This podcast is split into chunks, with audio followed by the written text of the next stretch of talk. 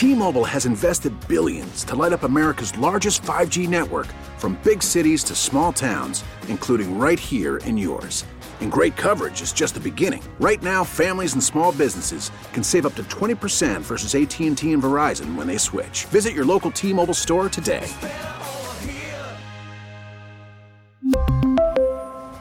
Plan savings with 3 lines of T-Mobile Essentials versus comparable available plans. Plan features and taxes and fees may vary.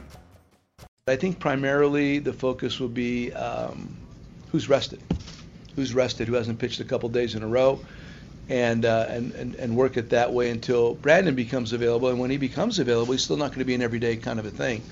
So I do, I will work off uh, numbers, but I think with this particular group, a lot of it will have to do with who's most rested.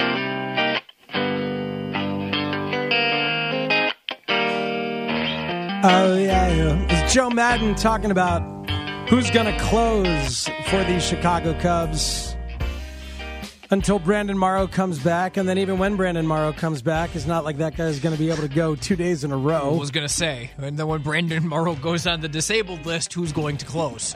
Right, and Like because and that's not a it's just look at his career. He's had one healthy year in a 12 year MLB career.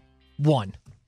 And um, and he, when he did go on the DL last year, uh, apparently Joe Maddon's boss really angry at Joe Maddon because of it, because he used him three days in a row one time, which he pointed out during the season and after the season. Yeah, not too pleased. Hmm, wonder why. Yeah. Not maintaining or on maintenance days for the guy who is constantly battling arm issues. It is uh, the the whole year is set up for all the pressure to be on Joe. There's nothing else. They've done everything else, barring a trade or a big free agent signing, which they're not doing and not going to do. They've changed every other coach. They've talked about how there there's more urgency. They've brought in new bench coach personality who's right there and ready if you want to just move things over. They've put front office.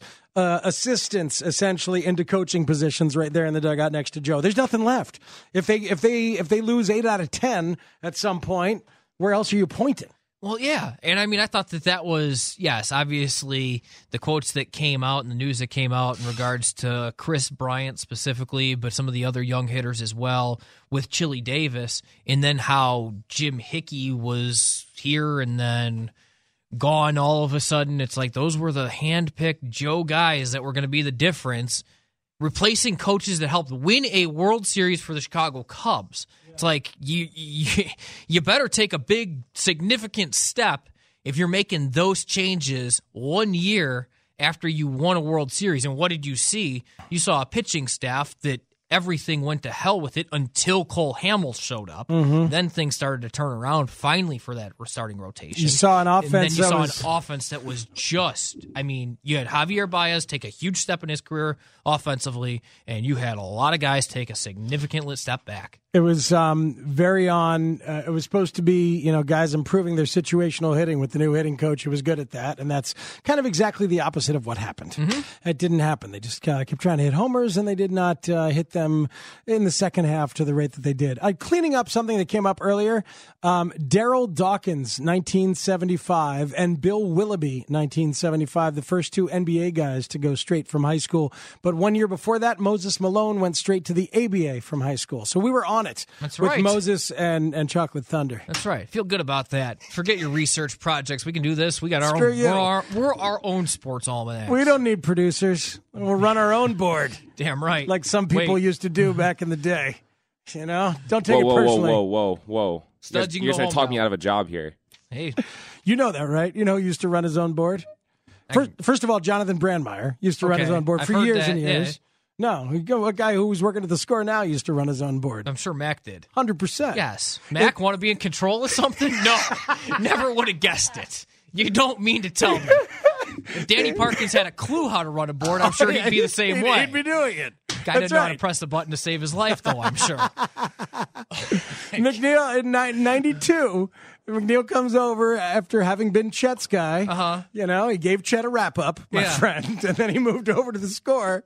And as he started hosting in the afternoons, he was running his own board. So how hard was it then to? I wasn't there. I just Okay. because I got there '94 and I heard, oh yeah, He Mac was done to- with the board He was then. done. He was had- done? He had moved over to the host chair. I was just curious how hard it was to then, if you're running your own board and doing a show, where does the cart toss come in? Like, is it is that a next level of? I mean, that, that, that- that's an extra step that It's you're trying to question. account for. Well, the old setup on Belmont, I remember you got like five cart machines over there to play your commercials. Mm-hmm. You know, the hosts used to have two cart machines to play their little sound drops and Fancy.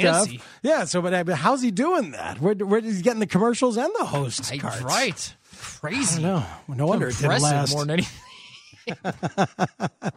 Three days a week with uh, with Hanley and two days a week with Boers. That was the first afternoon show.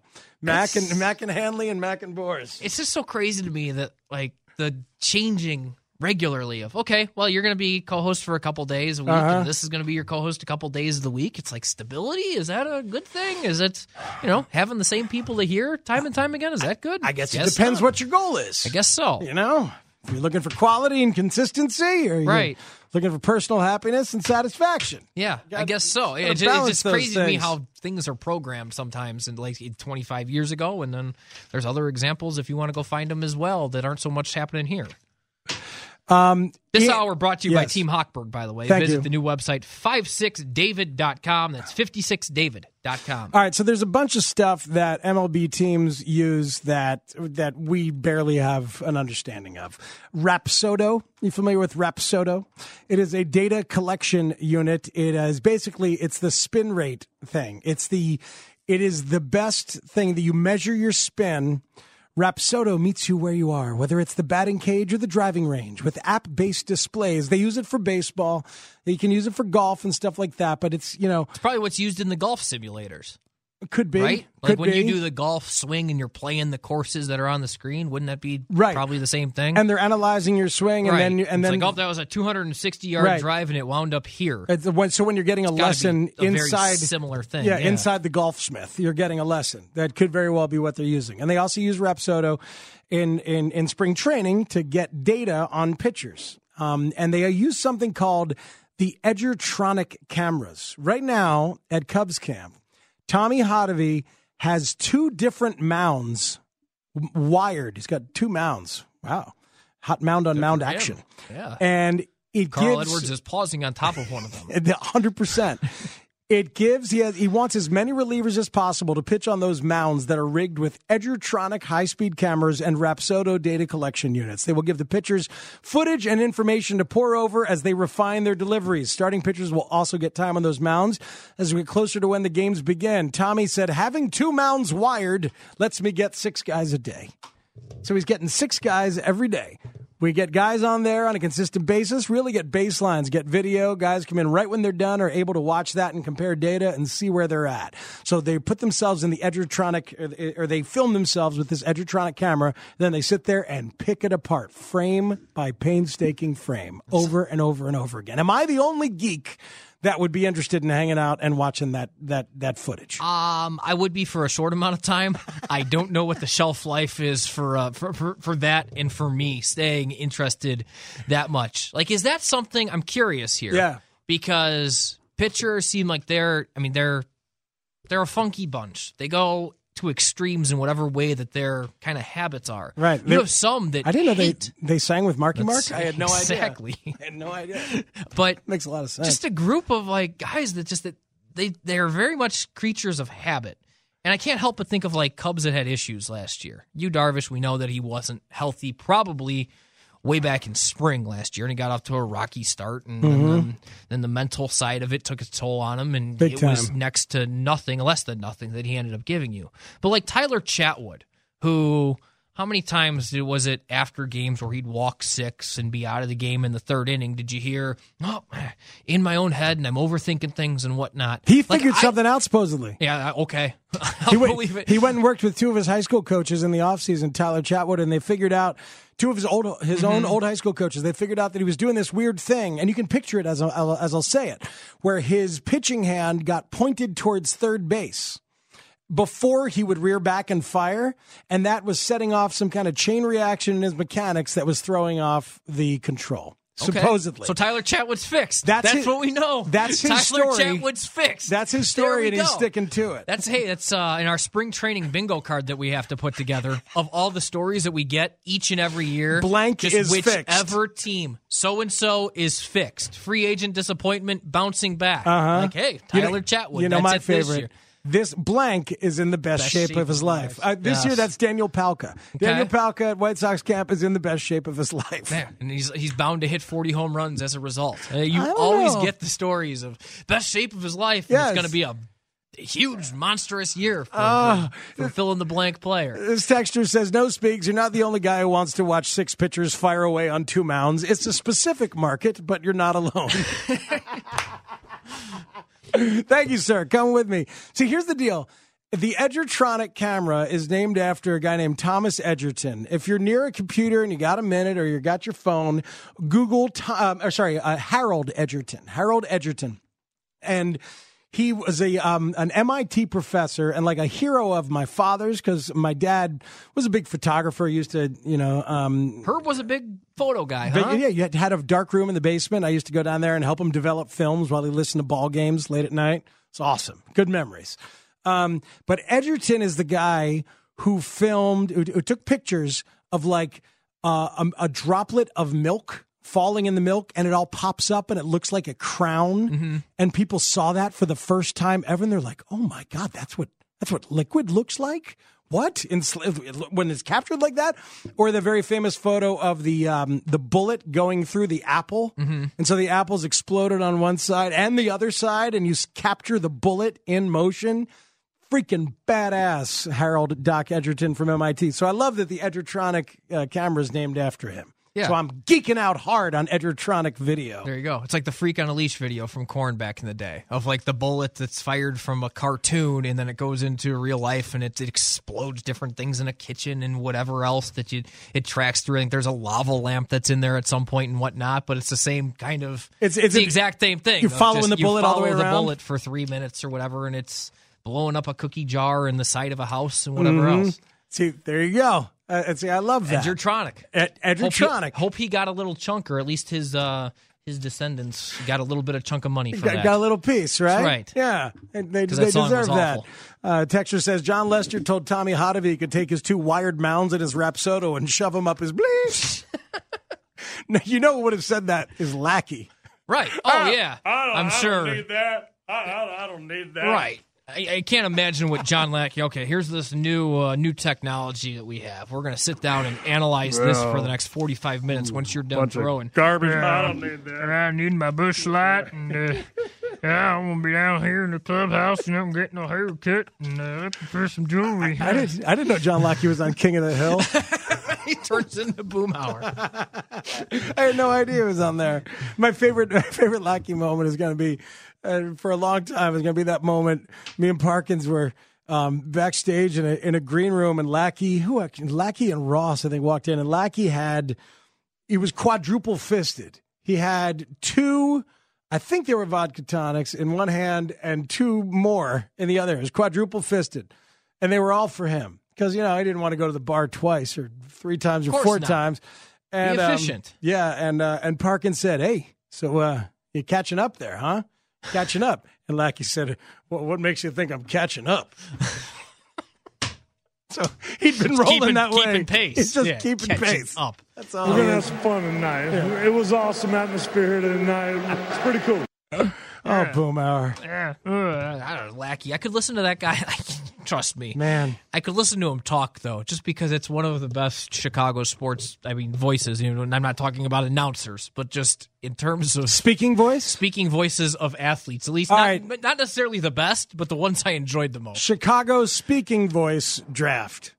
You taking John Lackey? Yeah, That's taking one of your picks? John Lackey and his haircut. I'll take Bill Cartwright. Bill Cart, uh, Bill Cartwright's a great one. That's a good one to Feel go good to. about- I feel good about that remember one. uh, on the '90s Bulls idea, B.J. Armstrong thinking like, "Oh, young smiley B.J. He looks like just a happy kid." Then he has the deep thunder voice, the th- thunder throat. Like when you'd hear him talk and get interviewed, and be like, "Wow, that came out of nowhere. I was not expecting that whatsoever."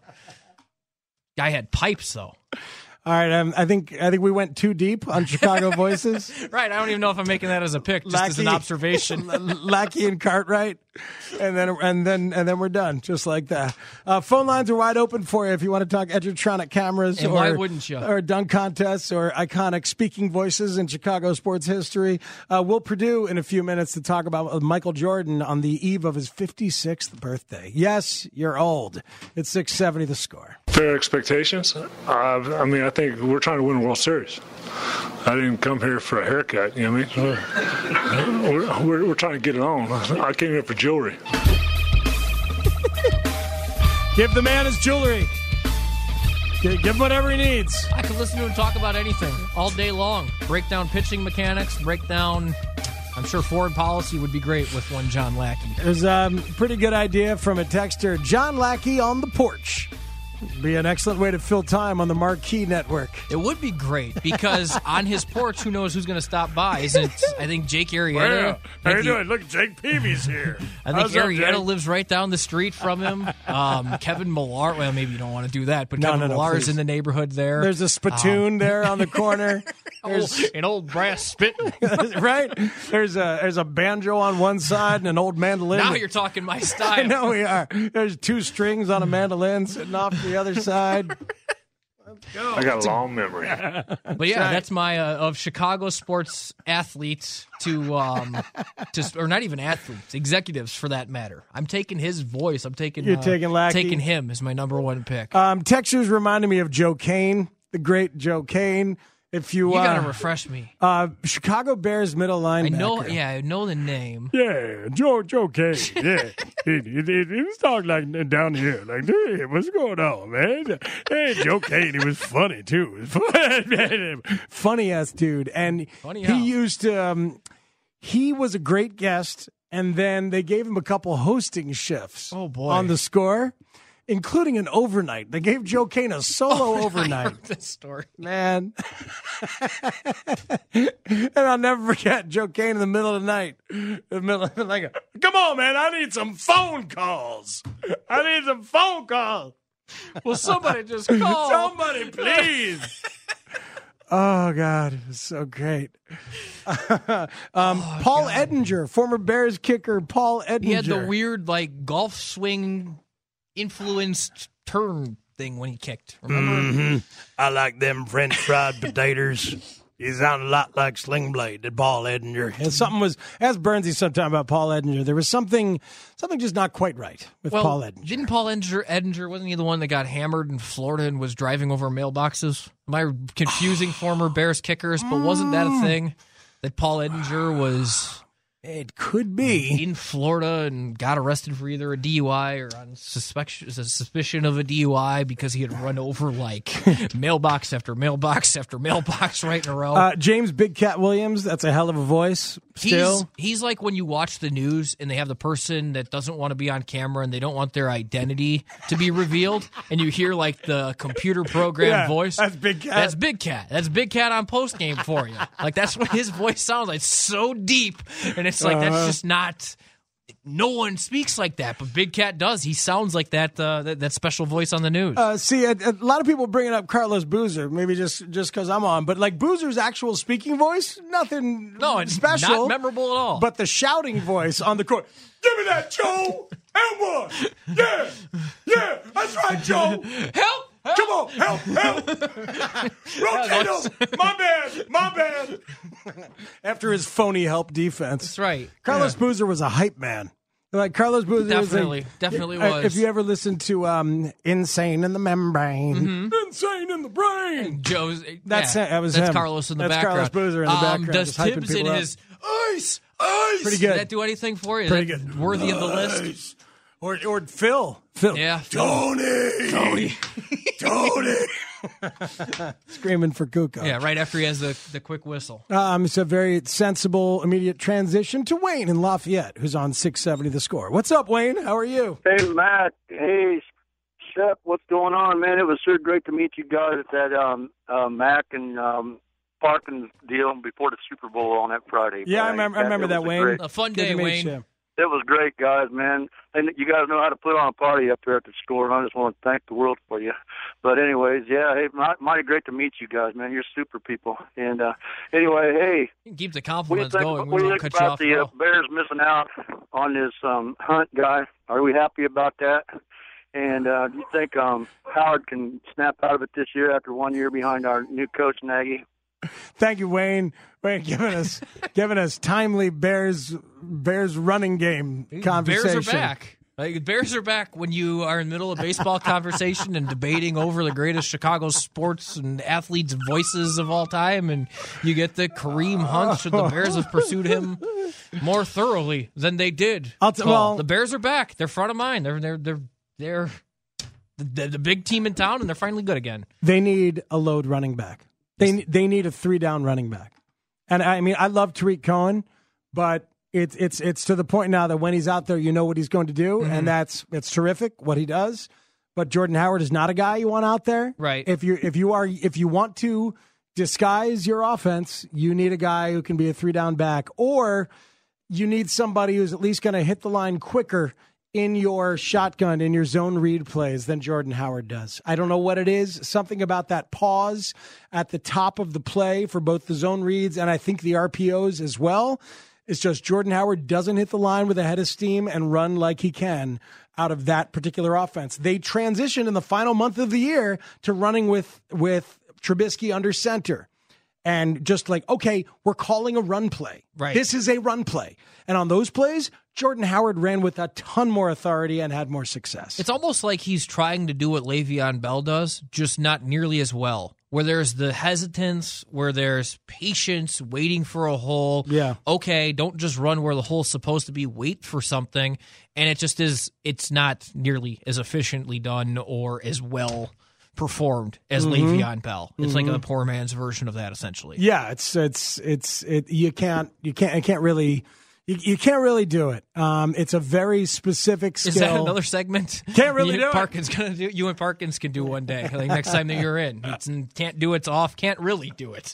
Don't know what the circumstances of that might be. But Oh God. I'm down for calls on it. Uh, this is Alex in Orangeville. I don't know where Orangeville is, but Alex is there, and now he's calling us. Hello, Alex. Hey guys, really enjoying it this morning. Good conversation. Thanks, Um, sir.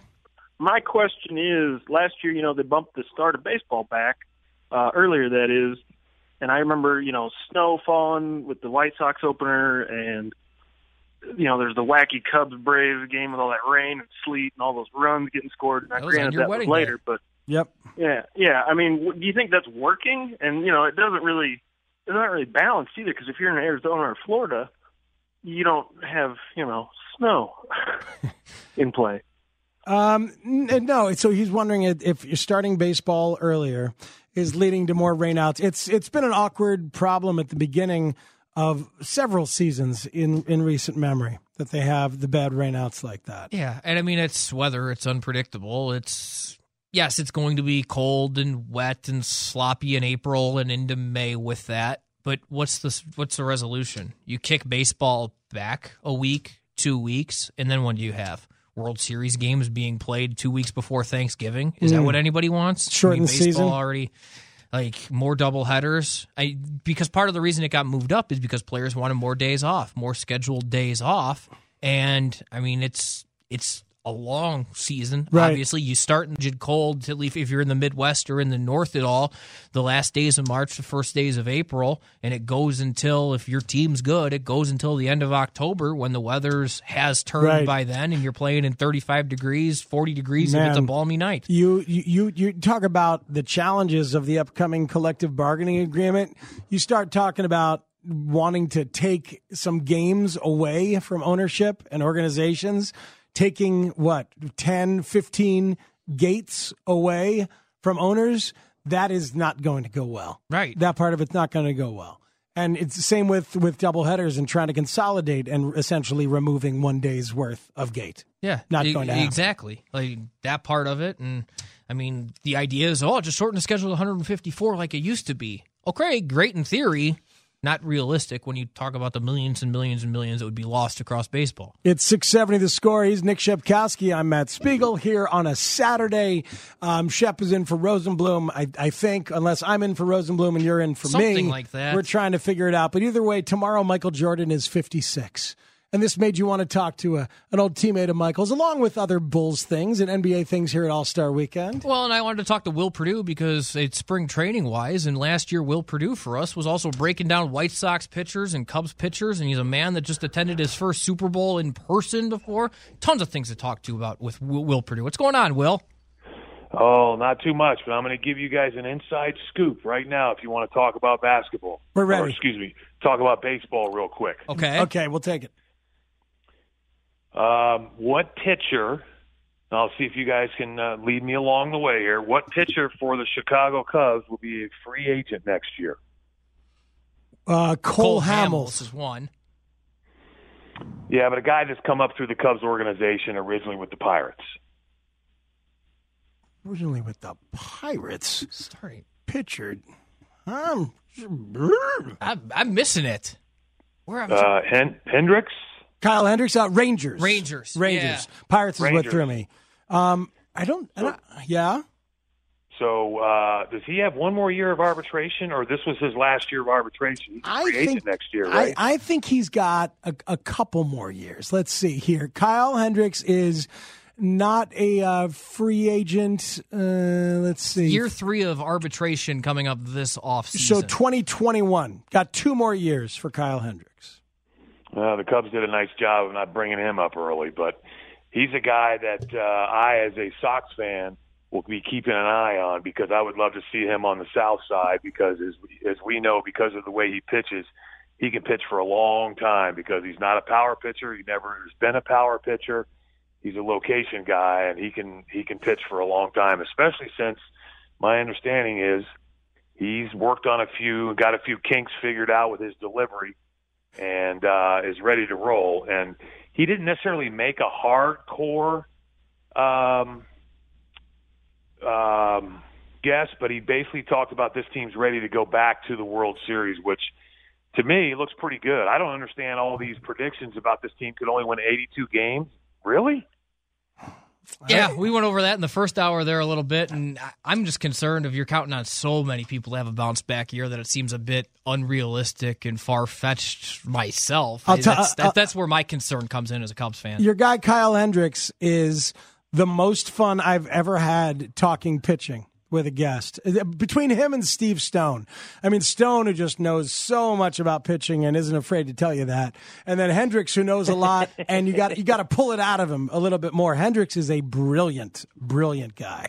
Well, he's So- very quiet. He doesn't like to talk about himself, but if you give him a little time and you massage him correctly, he'll start talking to you about the game, and then you can't get him to shut up.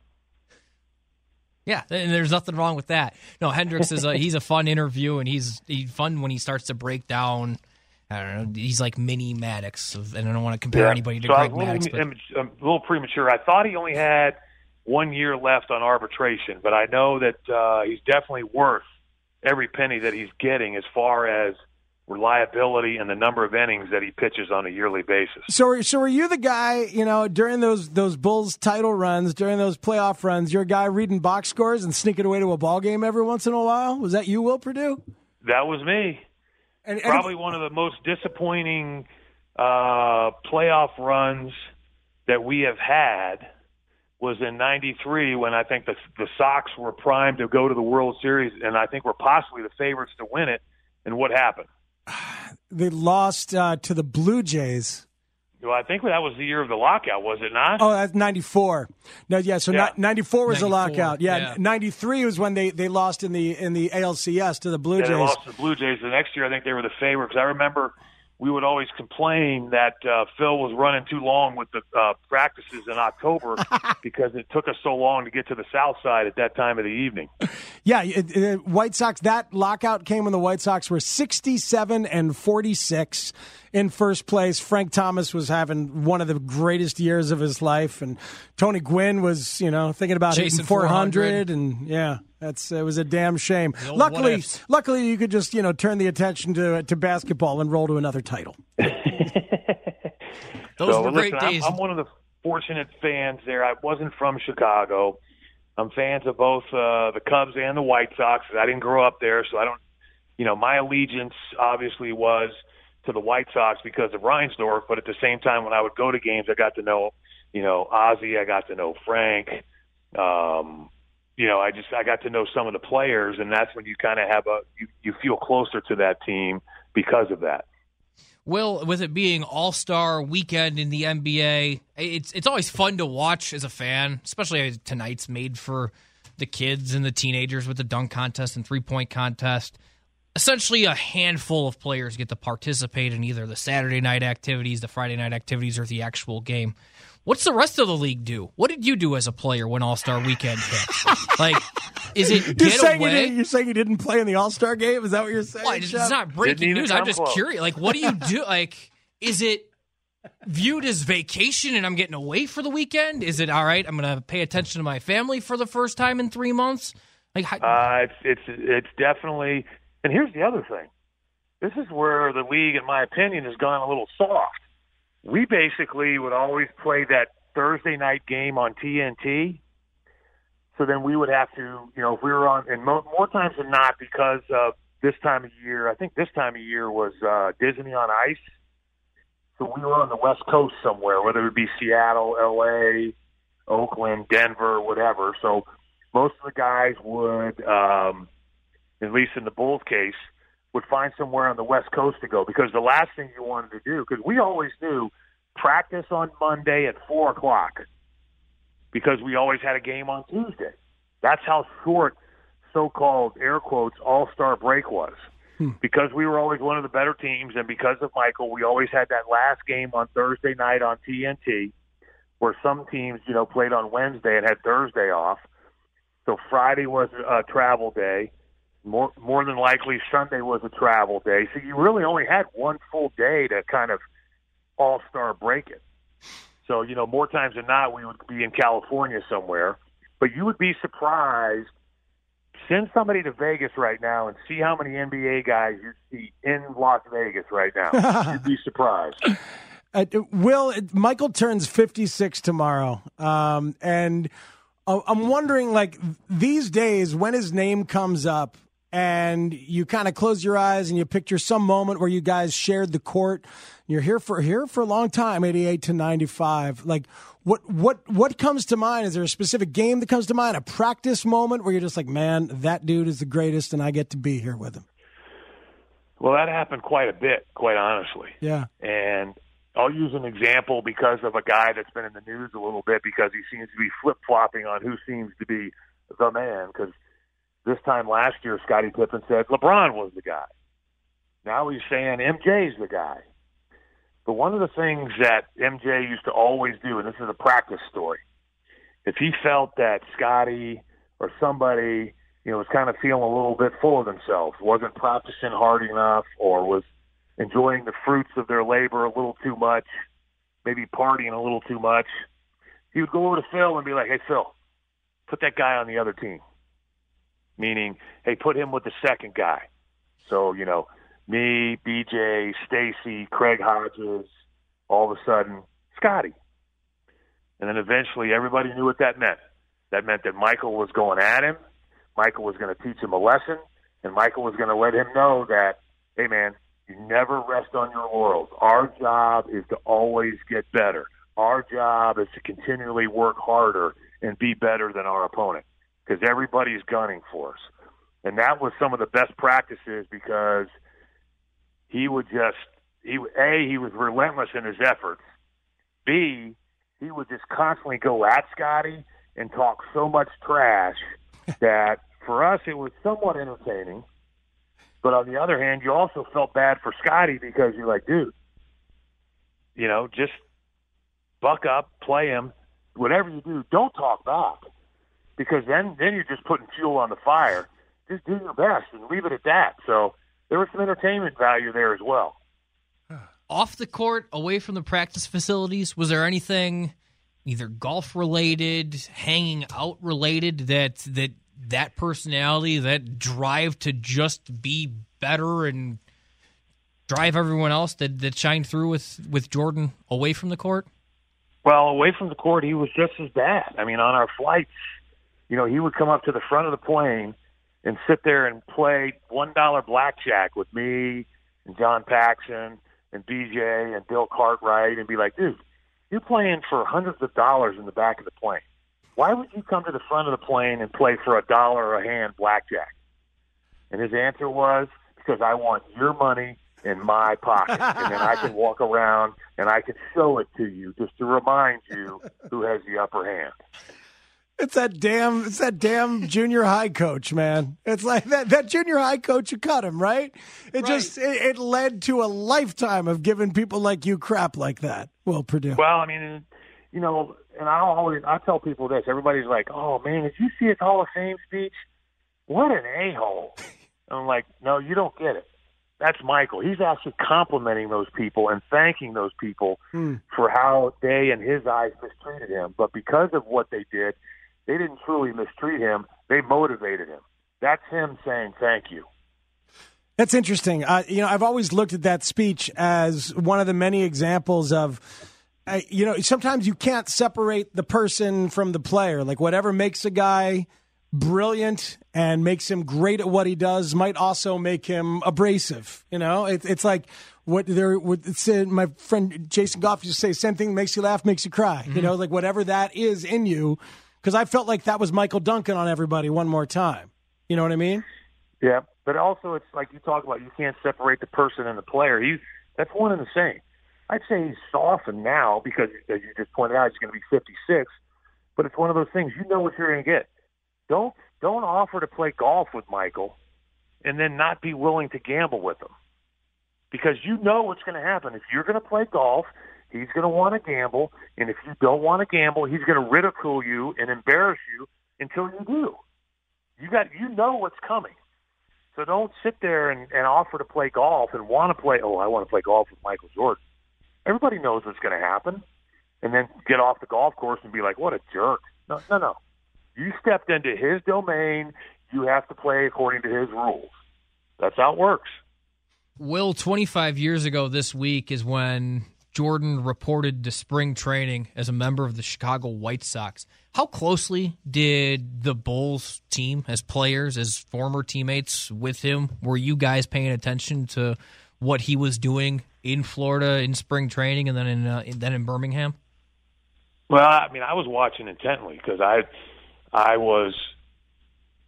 I mean, I can honestly say, on one hand, you know, I thought he was nuts, but on the other hand, I, I truly understood the challenge that he was trying to take. I, I mean, that's the confidence that he had as a player, as a person that he truly believed, and he was proved he proved himself wrong, but he truly believed that he put forth the same effort in baseball that he put forth in basketball, he would be able to succeed. Hmm.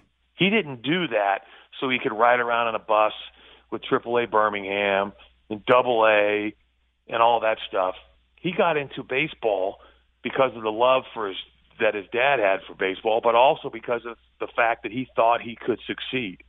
I watched intently. I mean, I went and watched him play in Nashville when um, the Nashville Sounds played the Birmingham Barons. I went and watched him play. I mean, everybody was rooting for him to succeed after we got over the disappointment of him retiring because, you know, that's another thing that Michael used to always talk about. Don't take things for granted because you never know when they're going to be taken away from you. Uh, unfortunately for him, his father was taken away from him, and then you know on on the back of that, unfortunately for us, championships were all of a sudden taken away from us because he retired and tried to and thought, you know, tried to play something else.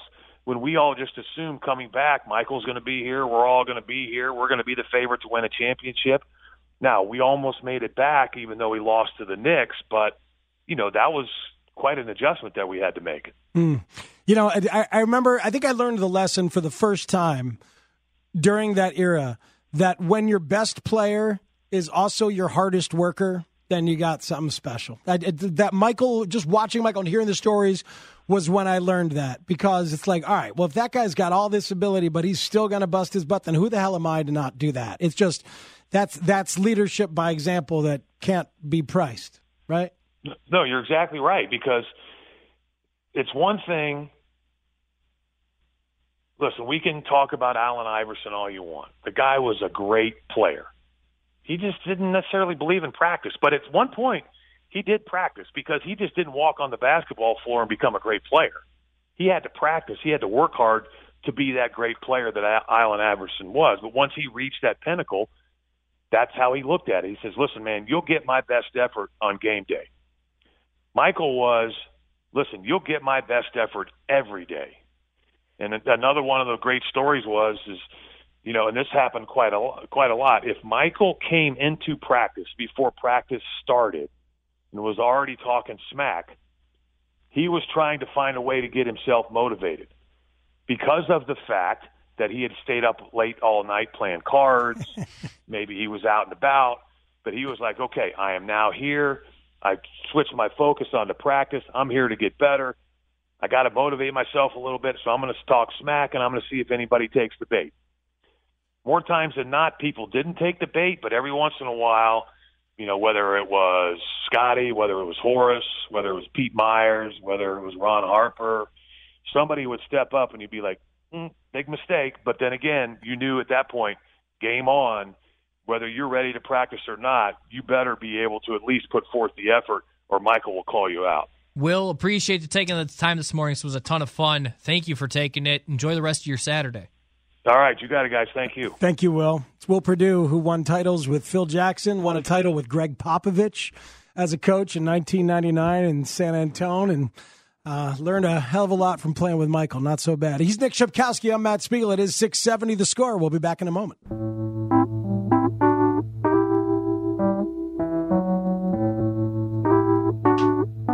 670 is uh, where your radio dial is at. Matt Spiegel, Nick Shepkowski here with you for another hour and change. On the bottom of the hour, Will Perdue was on on that bottom of the hour. It was brought to you by the Chicago Wolves. The Chicago Wolves have been providing affordable winning hockey for 25 years.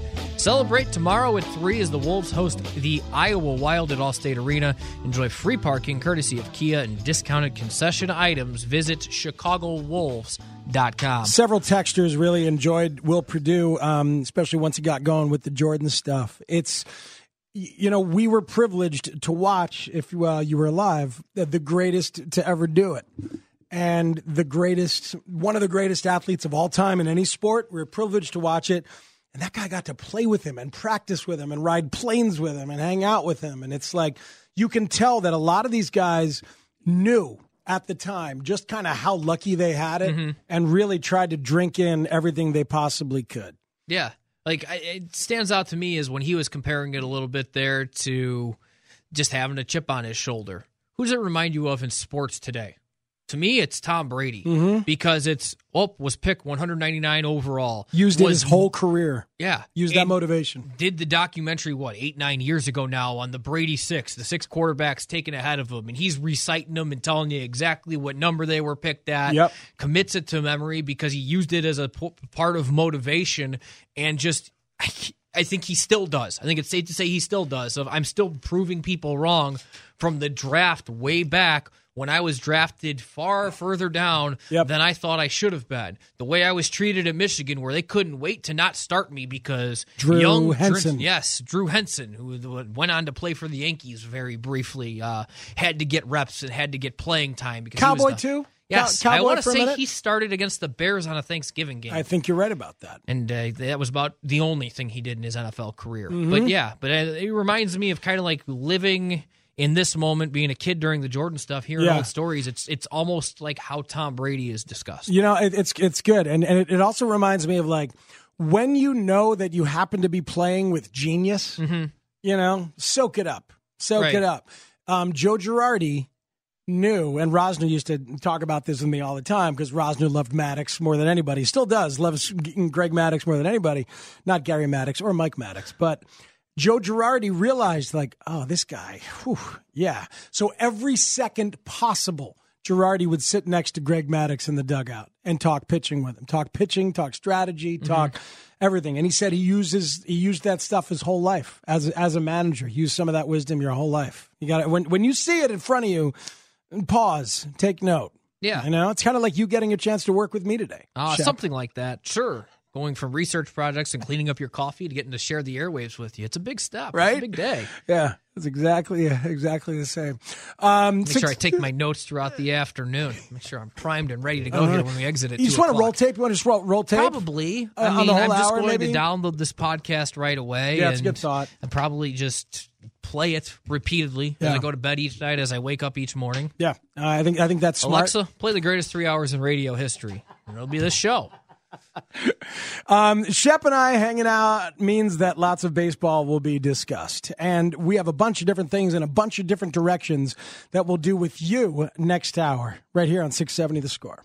We really need new phones. T-Mobile will cover the cost of four amazing new iPhone 15s, and each line is only $25 a month. New iPhone 15s? Only at T-Mobile get four iPhone 15s on us and four lines for 25 bucks per line per month with eligible trade-in when you switch.